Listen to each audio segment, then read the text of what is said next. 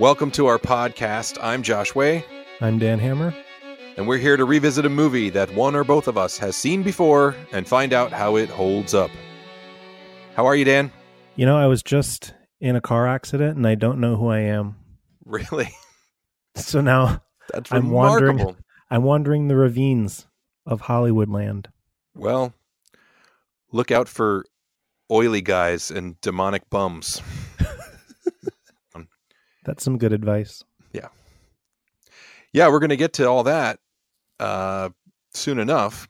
But in the meantime, did you see anything good this week Did I did I see anything good? Um or anything gonna- at all? I'm going to I'm going to give uh, a no this Oh, week. wow, really?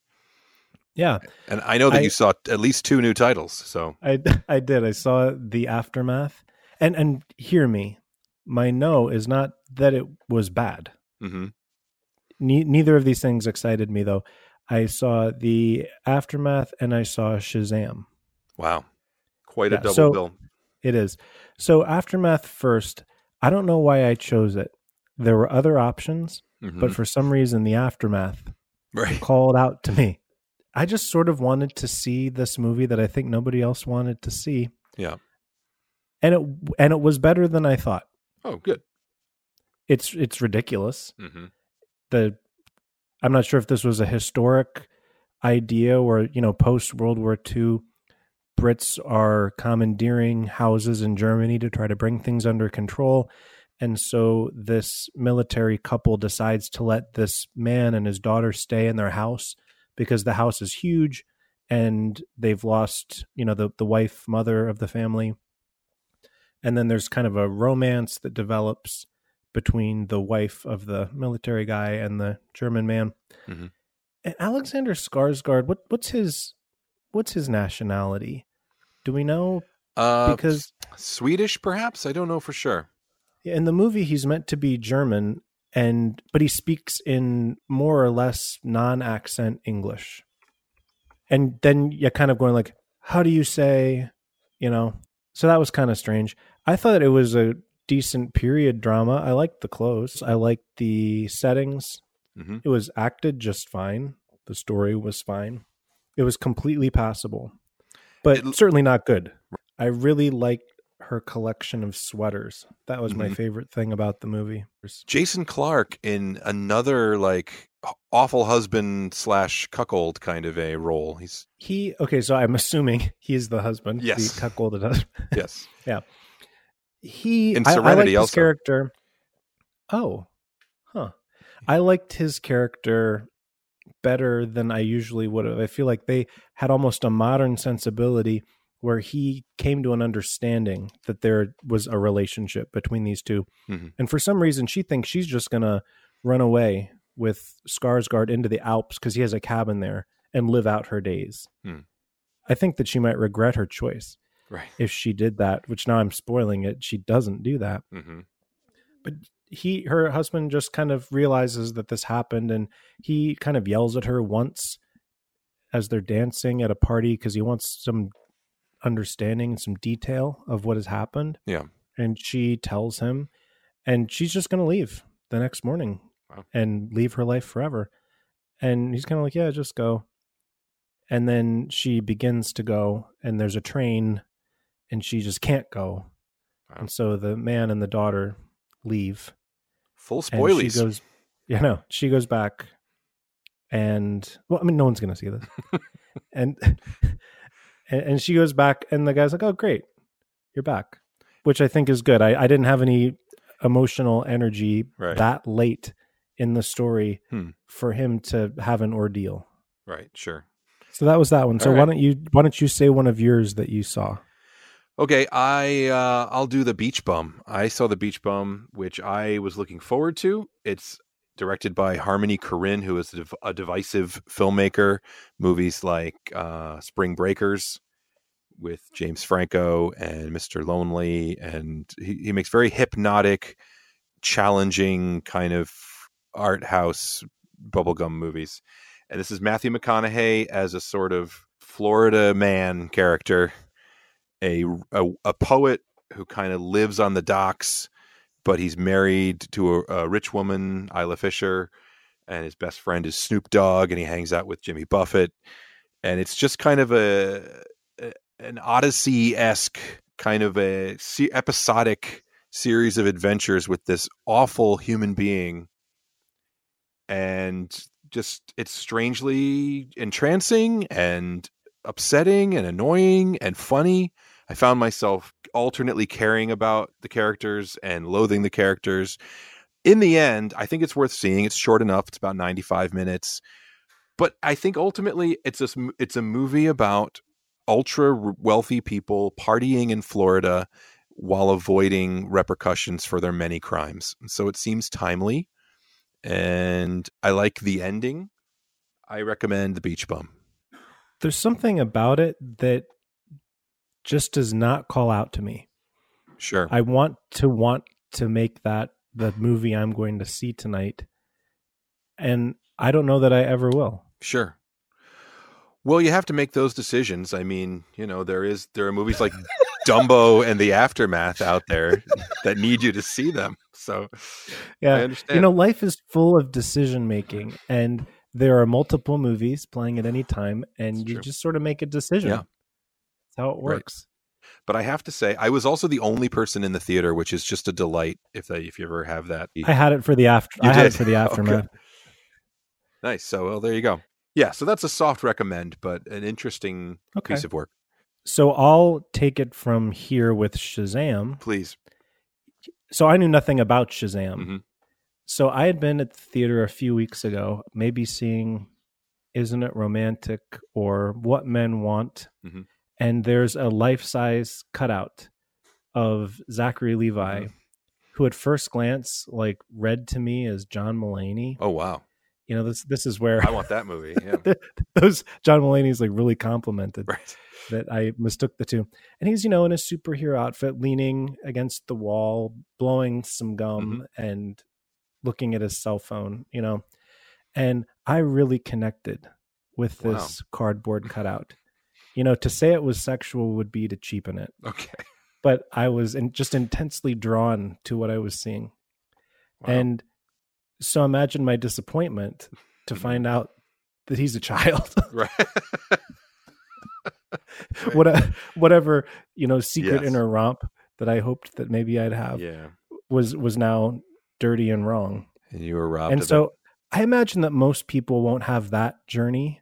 Yeah. Vis-a-vis right. the marketing and their actual experience. Sure. But I'm but for the person who does, I'm throwing it out there does it make it better or worse to know that in the original comic he actually just becomes the man i guess it's still complicated but the idea of him uh, the idea of making it like big where the he's a he's a 15 year old inside is actually new to this version yeah i think it's about the same yeah okay and there are a few tips of the hat to big in mm-hmm. the in the movie since i am at least a quarter of our listening base. Right. I think I need to.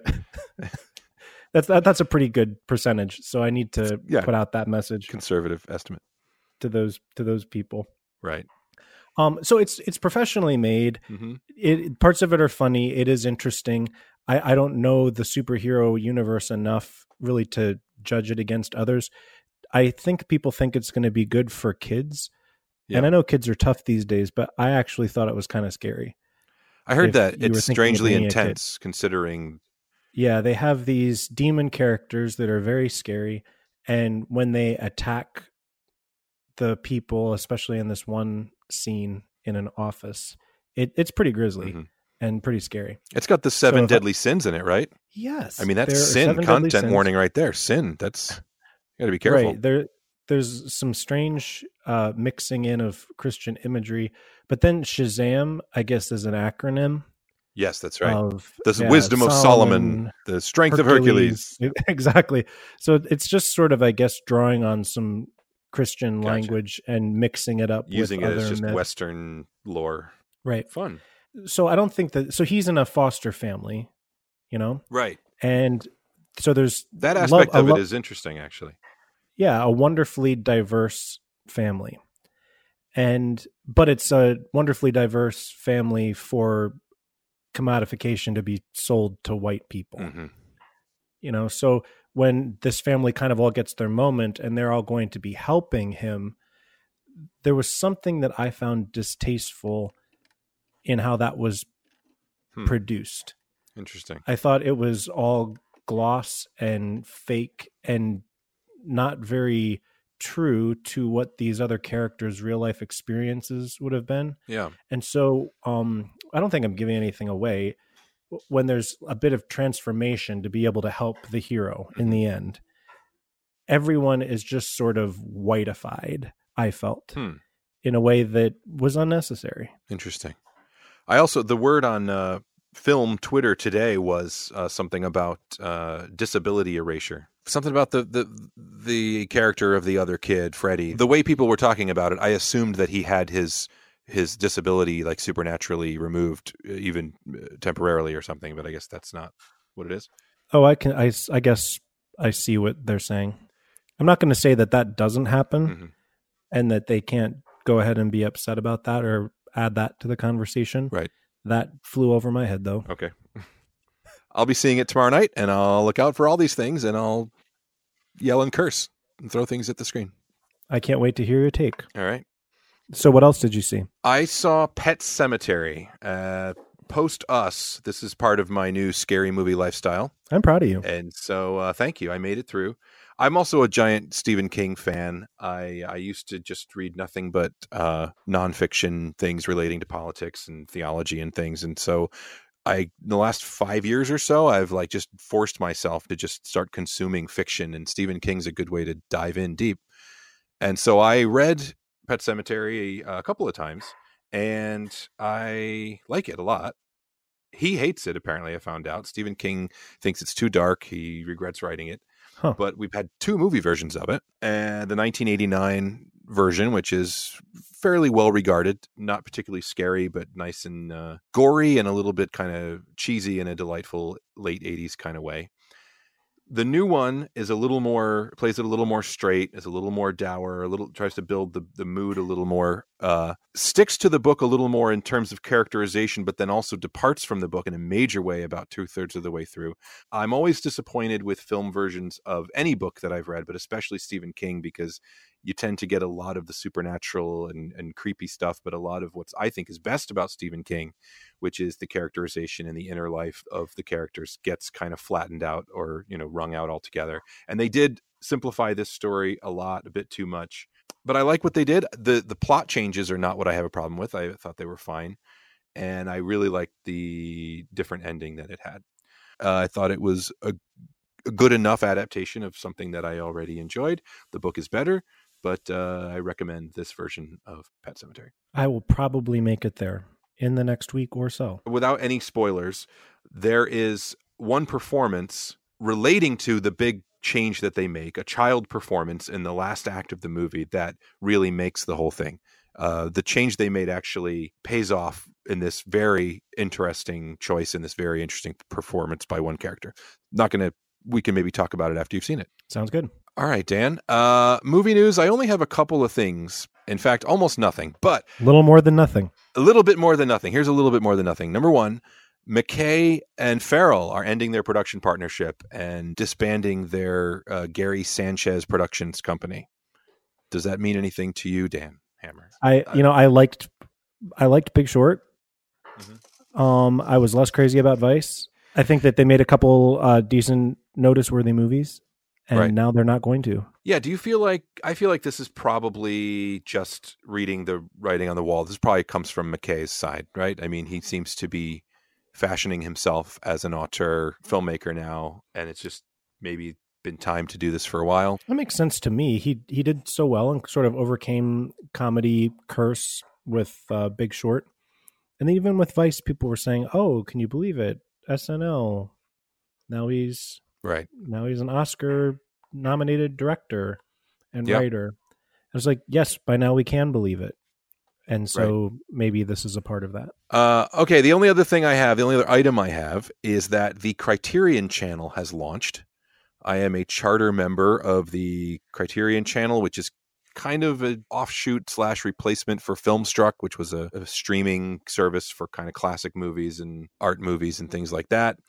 And most of the Criterion Collection library seems to be streaming on this channel. And most notably, it launches today, uh, featuring the movie we're going to talk about today. No, it so, doesn't. It does. I just purchased the Criterion Blu-ray to get it shipped to me because I couldn't find it for rental on any streaming platform. And if I had just had one more day, I could have watched it. This uh, channel I already subscribed to. I think it's okay to support art in this way. Well, and I'm going to be glad that I own this movie uh, in physical media because I'll want to revisit it and figure out what the hell I think about it. See how it holds up. Yeah. Well, why don't we do that after we take a quick break? Great. All right. See you soon.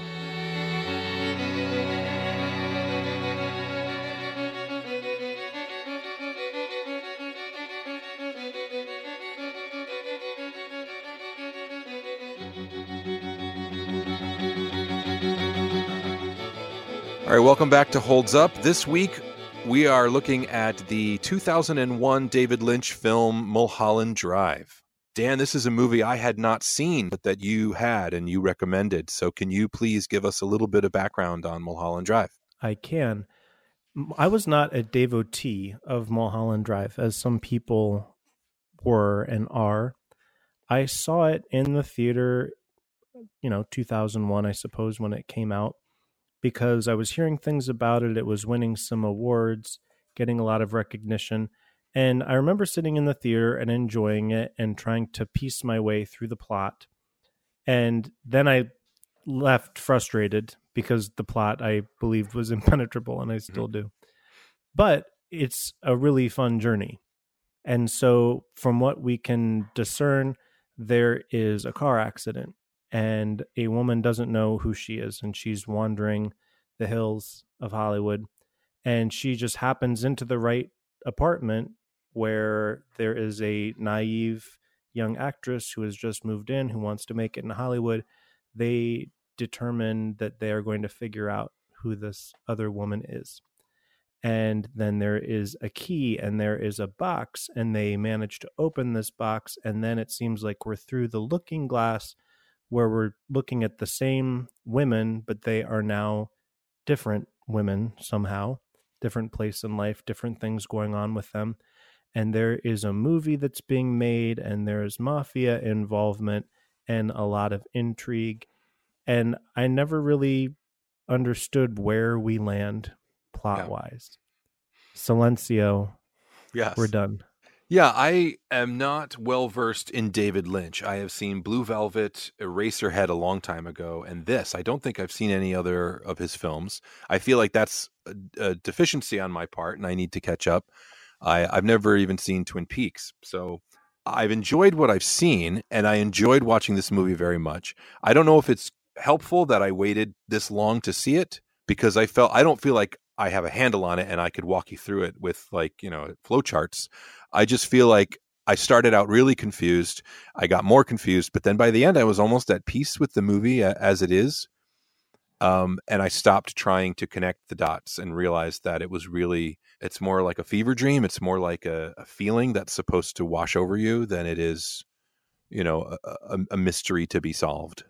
I agree. It was originally conceived to be a TV series yeah. which is interesting. And it seems like even within the shooting, it was conceived yes. as that still. Yeah, I felt for the first 20 minutes or so, uh, believe it or not, I actually felt, is this is this filmed for television? And I looked it up, and sure enough, it was you know it was a pilot that was expanded.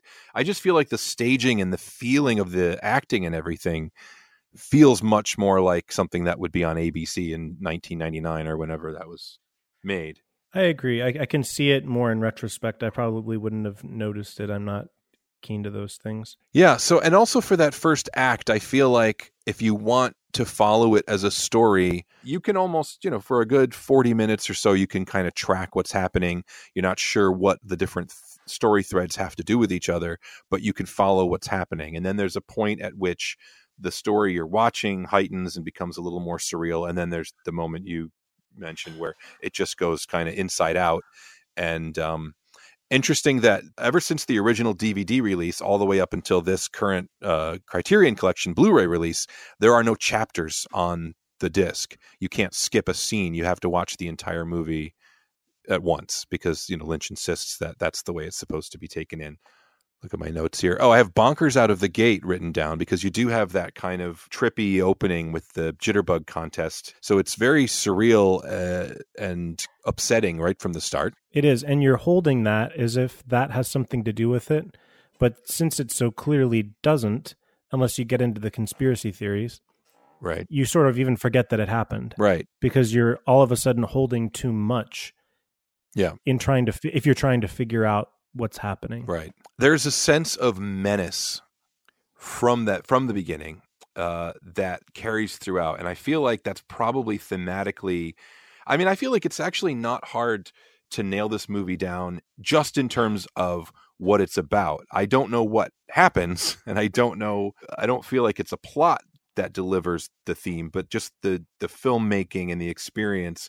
I feel like this is about the dark side of Hollywood, and you know everything from the spoiled hopes and dreams of a young starlet to the involvement of the mafia in the studio system to this almost kind of demonic force boiling up in this weird evil bum character and uh, it just kind of feels like it's Lynch taking a look at the veneer of Hollywood and then letting the kind of dark stuff you know flow up through the cracks.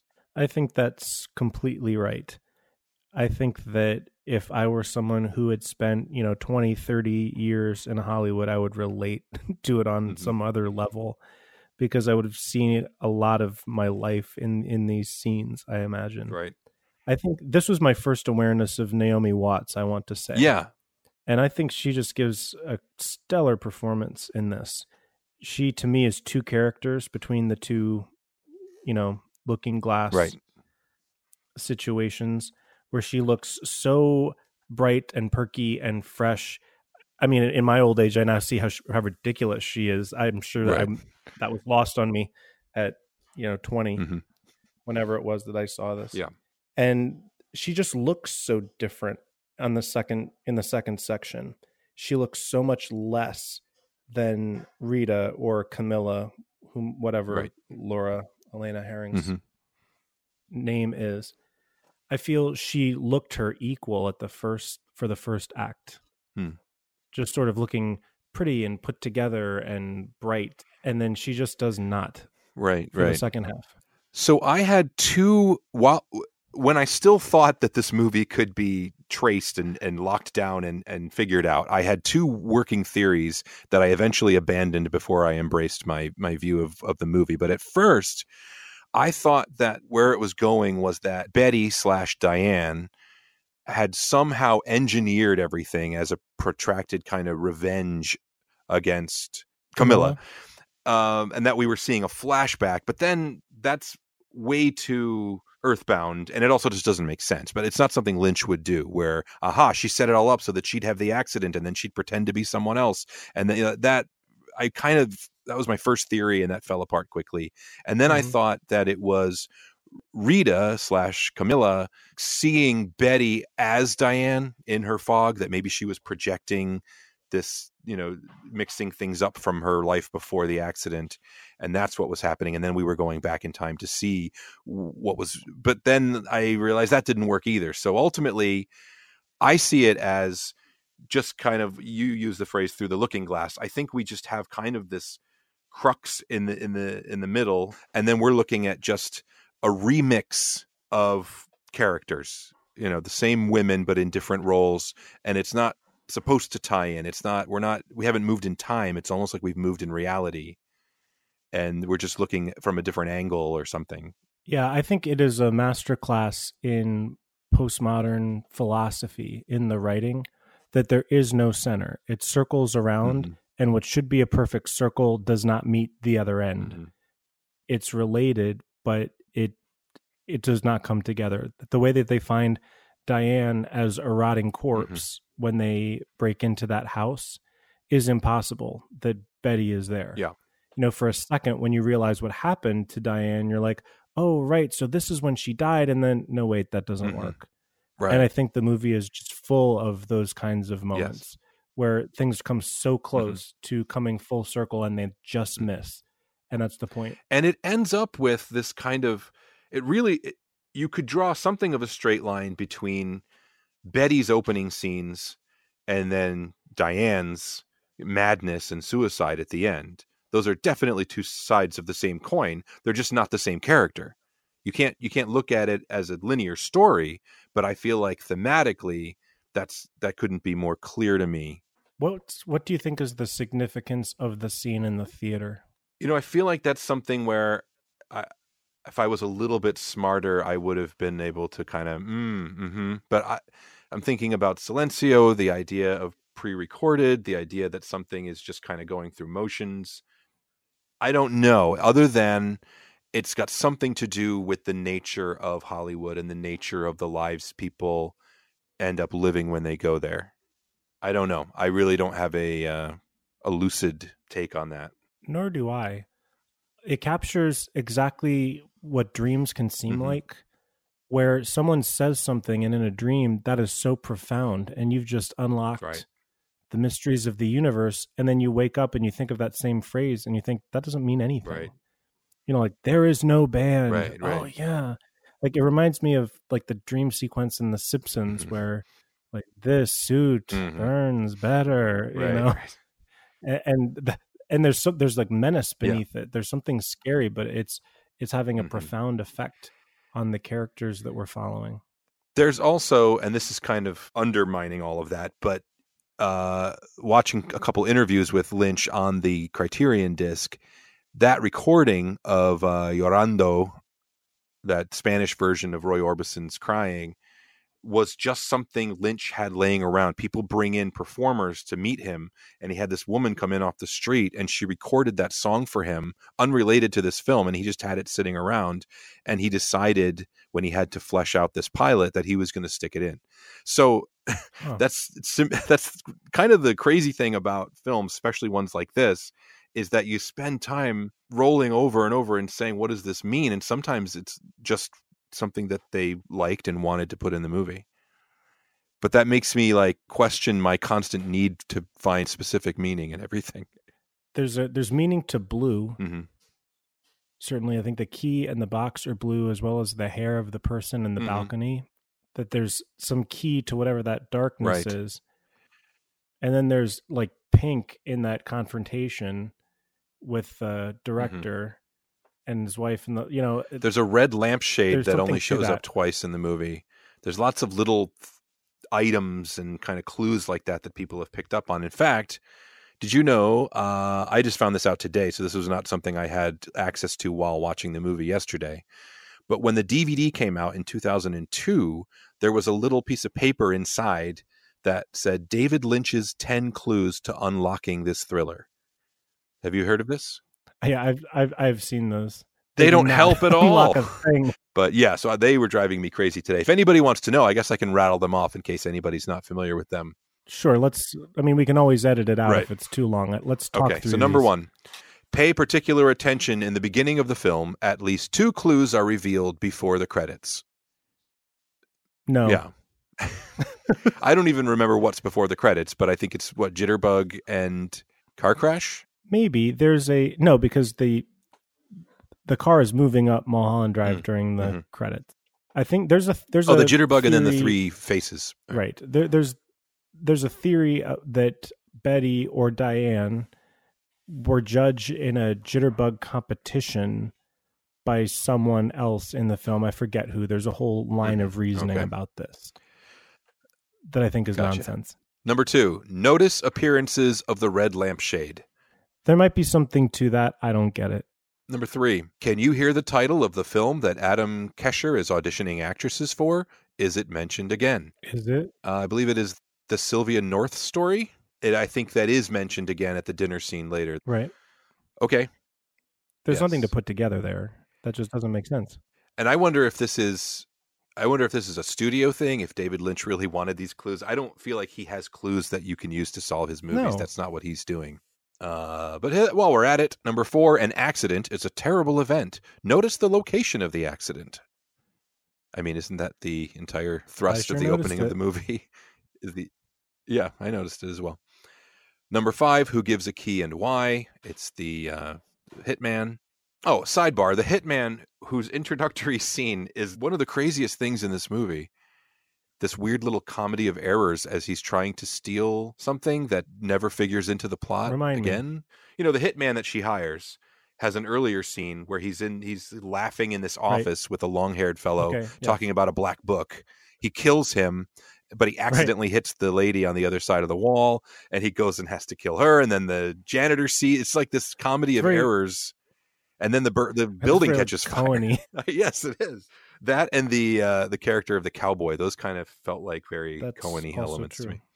But and by the way, the cowboy character could not remember lines and is reading lines that are being held up by Justin Theroux in that scene. That makes a lot of sense. Number six, notice the robe, the ashtray, the coffee cup. No. I Noticed them. I Dan refuses to to notice. notice them. Number seven, what is felt, realized, and gathered at the Club Silencio? Well, that's not easily answered. How many? How many? We just tried to answer that and we couldn't. There's Okay. only three more. Did talent alone help Camilla? I don't know how to answer that. Yeah, I mean, I guess in that, in the one version, no, she's making it with the director, and in the other version of reality, in the the earlier version of reality, the mob gets her the part. So I don't, you know, may, maybe it's exploring the different things apart from talent that motivate connections in or Hollywood. really the one is the other. Love kind of is violence in this movie to some Absolutely, extent. it is.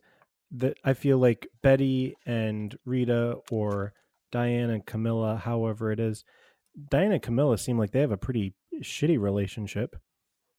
You know, they're ready to murder murder one another. Right. And Right. Betty and Rita have such a blank slate, why not posture Right. to their relationship. And it's because one of them is new to Hollywood and the other one can't remember who they are. So that's the only. I guess that's saying that's the only way that you could have a uh, a positive and uh, endearing relationship in Hollywood. I suppose that there's something to explore there. All right, and the last two. Note the occurrences surrounding the man behind Winkies. Yeah, I I noted those. That guy I think is I noticed it. terrifying. The funny thing is that I didn't realize that meme is from this movie. Have you seen the meme of uh, Patrick Fischler? Yeah. the guy who was Mhm. on Mad Men. The he that there's a meme of him where it's it's four pictures. Two where he's walking around the corner with that other dude behind him. One of something else, and then the fourth one where he's kind of falling backwards with a grimace on his face.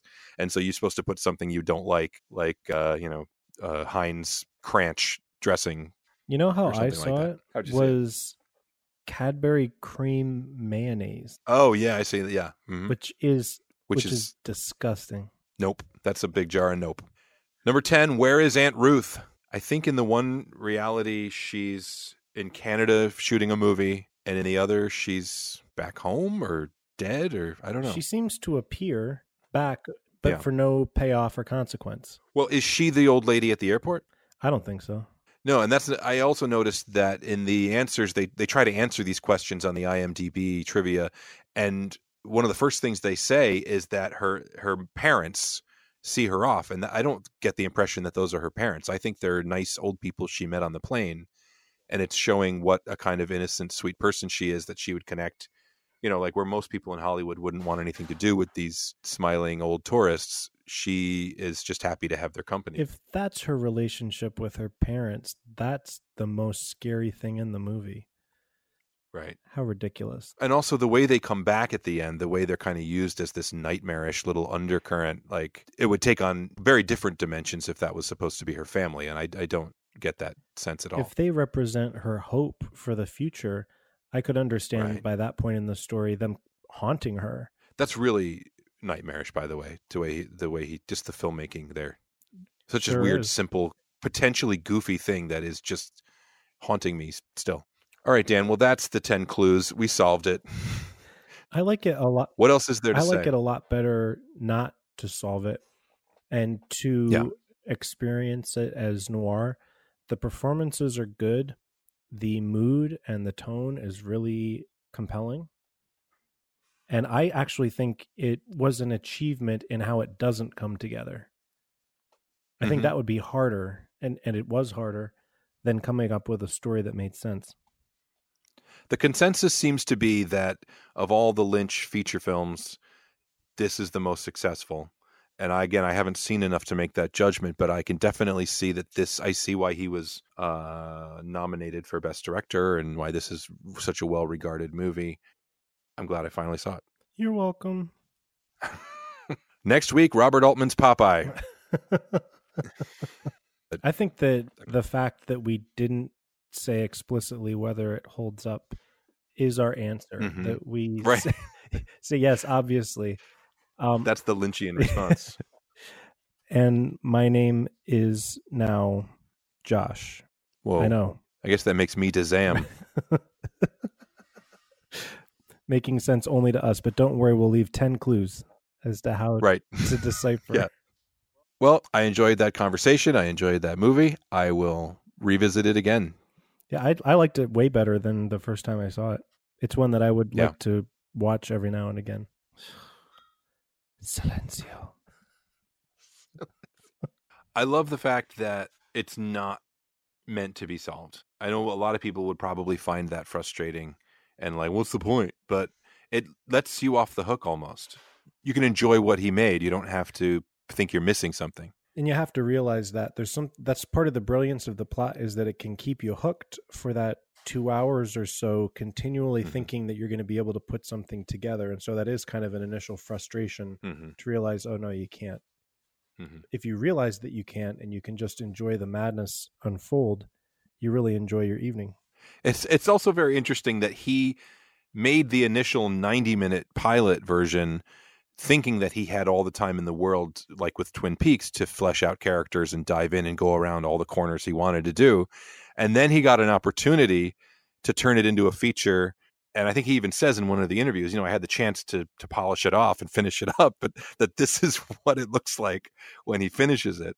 maybe some things would have made a little more sense if he would have had that sort of time.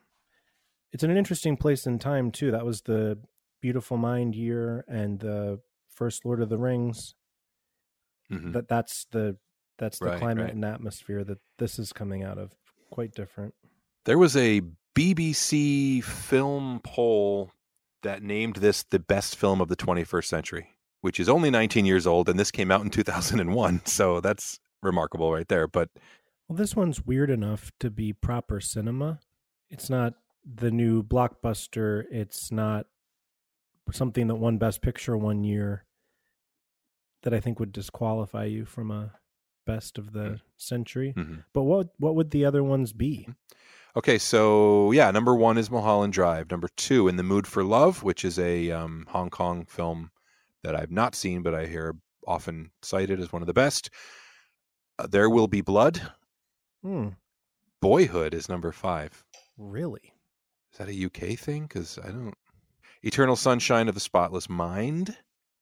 There's some good fodder here for the show, by the way. Some hmm I was just thinking There Will Be Blood. I haven't seen that probably since Yeah. it came out. Tree of Life, one of my favorites. That's one I haven't seen. Oh, that's all right. So that gotta I gotta get your take on that. We'll save that one because it's kind of a commitment. It's a long movie, but Okay. I'll spring it on you one of these weeks. A Separation. Have not heard of it. It's a It's uh, foreign, isn't it? Iranian. Yep. Yeah, that's on Netflix now. No Country. Quick, That's the top 10. Uh, Inside Llewyn Davis, Zodiac. That would be on my uh, list for sure. Children of Men. Interesting list. Pan's Labyrinth. Synecdoche, New York. That's an interesting one. Have you seen that? I don't think I did. Charlie Kaufman. Very, very, very weird. Very good. Anyway, that answers our question about uh, what other titles qualify. Silencio. We have been Josh and Dan. You can follow us both on Twitter and Letterboxd. Our theme music's by Jonah Rapino. Thanks for listening, everybody. We'll check you out next time. Bye.